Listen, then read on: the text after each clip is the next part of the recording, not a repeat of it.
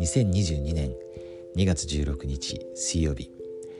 今週は創世記の18章から23章このアブラハムやロトのですね、えー、経験について学んでいますけれども、えー、今日はあれですねこの22章のところあの分かっちゃいます、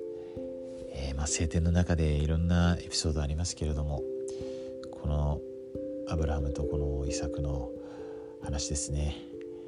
まあ、これ以上あのこうなんて言うんでしょうか。あの心に残るエピソードはないですね、えー、エピソードの一つですよね。あの物申しの中でヤコブが、まあ、これはこのあの天の父様とイエス様の掃除であるとですね、えー、教えてますよね象徴ですよね。えー、この22章の12節を分かっちゃいます。主から命じられてアブラハムが息子イサクをですね、えー、生贄に捧げようとしました、えー、その時にですね、えー、天使の声が、えー、聞こえて、っていうところですね。まさにこの、えー、刃物を取ってですね殺そうとした時ですね、えー、その時に、えー、天使が言った言葉です、えー、読みます。見つかいが言った。わらべを手にかけてはならない。また何も彼にしてはならない。あなたの子あなたの一人子さえ私のために惜しまないので。あなたが神を恐れるものであること私は今知った。当にこう、まあ、神様こういうこうちょっと私たちにはこう理解できないようなそういうことをこう時としてですね命じられることもあるわけですね。えー、本当に奇跡的に与えられた息子、えー、そしてその息子をこう、えー、生贄に捧げようと。そしたらこうアブラハムが受けたですねあの祝福。神様の言葉どうなるんだっていうですね。も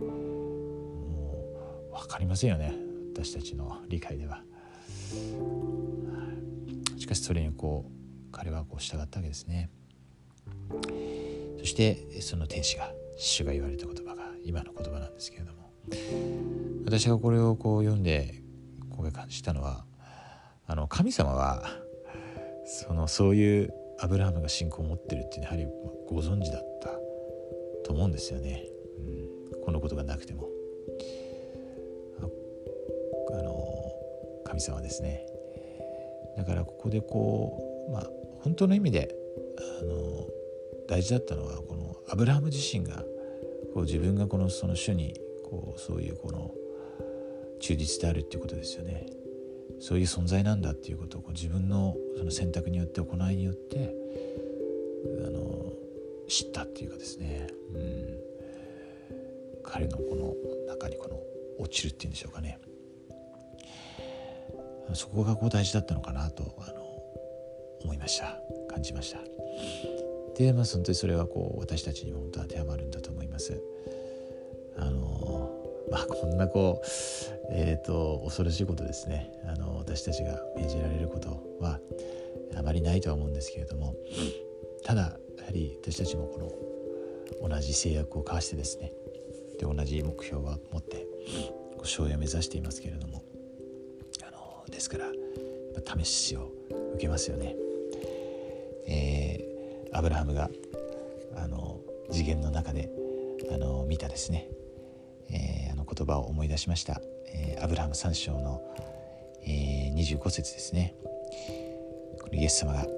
その義人たちに言った言葉ですけれどもそして私たちはこれによって彼らを試し何であろうと主なる彼らの神が命じられる全てのことを彼らがなすかどうかを見よう。えーまあアブラハムは、まあ、それを学んでいましたね。そして実際それをこう行いました。あの私たちも、あのこの末日に死の最高輪をこう迎えようとしているこの時代に生きている者としてそしてシオンを築いている者としてまたシオンになろうとしている者としてですねこのアブラハムのそしてイサクの模範に